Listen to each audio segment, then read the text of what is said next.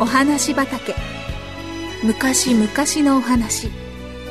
遠い異国のお話。遥か未来のお話。それからすぐお隣のお話。ほんのさっきのお話。今日はあなたに届けます。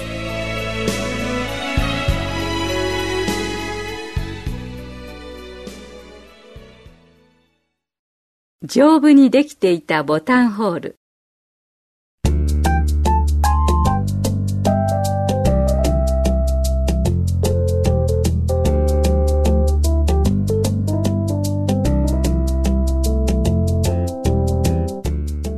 さんと一緒にお夕飯の支度をしていらしたお母さんがお皿を一枚取り上げて傾けた時お皿から水がポトリと滴り落ちてテーブルが濡れました真由美さんここにあるお皿は拭いてあるの？お母さんがお尋ねになりました真由美さんはいつもの調子で口を尖らせましたまあお母さんったらどうして私がすることにいちいち何か悪いことはないかっていつも荒探しばかりするの？真由美さんする値打ちのあることはどんなことでもきちんとしなければならないのよ。私お皿拭きなんて嫌いよ。お母さんは思わずため息をおつきになりました。ああ。何でもきちんとすることがどんなに大切なことかあなたに教えてあげる方法はないものかしら。ねえ真由美さんが何でも立派にすることがどんなに大切かきっとわかる時が来ると思うのよ。もうやめてお母さん。そんなお話もういいわ。私今ミシンをかけるところなの。真由美がお裁縫する時のように何でも念を入れてしてくれたらどんなにいいかしらとお母さんは心の中で思いました。真由美さんはお裁縫が大好きでした。とりわけボタンホールは見た目もきれいでしかも丈夫でした。私大きくなったら洋裁屋さんになるわ。と真由美さんは時々得意そうに言うくらいでした。それから四五日経ったある日のこと。学校で大変なことが起こりました。真由美さんたちの組はちょうど算数の時間でした。急に壁についている大きなベルが鳴り出しました。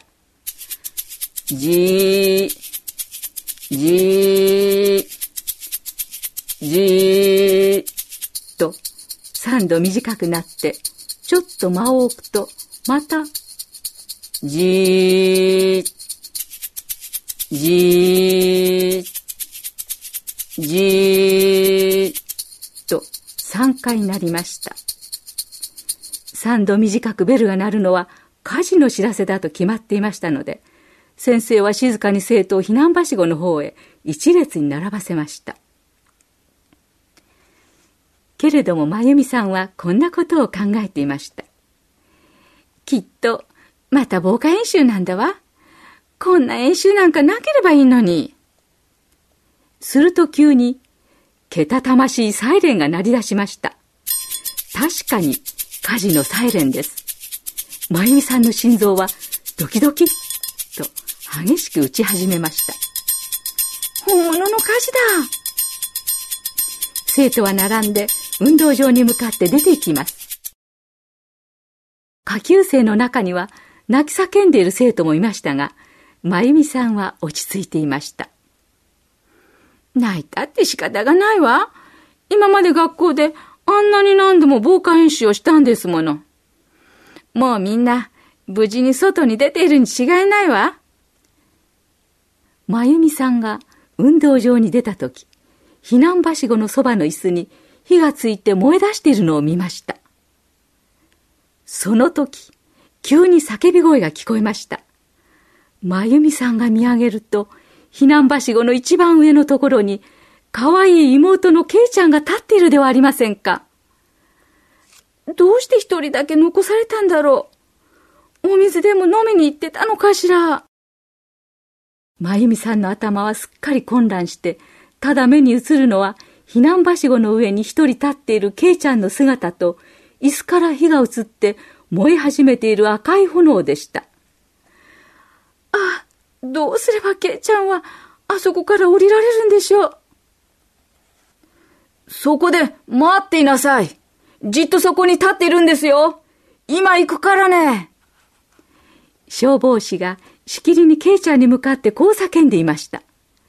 けれどもケイちゃんはまだ小さいので恐ろしくてとてもじっと立ってなどいられません。消防士の声も聞こえないようです。ケイちゃんは下にいる人々を見下ろしていましたが、やがて空高くそびえている先頭に続いている鉄の階段を登り始めました。いけないいけないケイちゃん待っていなさいみんなの口からこうした叫びがほとばしり出ました。しかし、ケイちゃんは夢中で階段を登り続けていきました。大急ぎではしごが立てられ、消防士が駆け上がりましたが、ケイちゃんはもう手の届かないところまで登っていました。その時、あ、危ないみんなが手に汗を握りました。ケイちゃんは足を踏み外してしまったのです。まゆみさんは思わず目をつぶりました。恐ろしさのあまり声も出ません。目を閉じたまま。神様、お願いです。ケイちゃんを助けてください。と祈りました。突然、集まっていた人たちが、うわーと歓声を上げました。まゆみさんが目を開くと、はしごのてっぺんに消防士とケイちゃんの姿が見えました。よく見ると、ケイちゃんの洋服が鉄の階段の横に長く飛び出している釘に引っかかっていて消防士がしきりにそれを外そうとしているところでした消防士に抱かれてケイちゃんが降りてくるといくつもの手が差し伸べられましたケイちゃんは泣いていましたが命は助かったのですやがて真由美さんの耳に消防士の声が聞こえてきましたあの子の洋服のボタンホールは実にしっかりと上手に作ってありますよ。あのボタンホールが釘に引っかかったおかげでこの子の体は支えられたんです。もしあんなに丈夫なボタンホールでなかったら。丈夫なボタンホール。誰が作ったボタンホールだったでしょうか？それはお裁縫の好きな真由美さんが可愛い妹のために心を込めて作ったボタンホールだったのです。もし真由美さんがお裁縫が嫌いだったらどうでしょう。ボタンホール作りが真由美さんの嫌いな仕事だったらどうなったでしょう。こう考えただけで真由美さんは思わずゾッとしました。もし半分やりっぱなしのボタンホールを作っていたならケイちゃんは今頃生きてはいなかったでしょう。その日の夕方真由美さんはお母さんのお手伝いをしてお皿を拭いていました。真由美さんは今まで不注意に投げやりにしてきたいろいろなことを思い浮かべながら丁寧にお皿を拭きました。その夜真由美さんはどんな決心をしたでしょうか。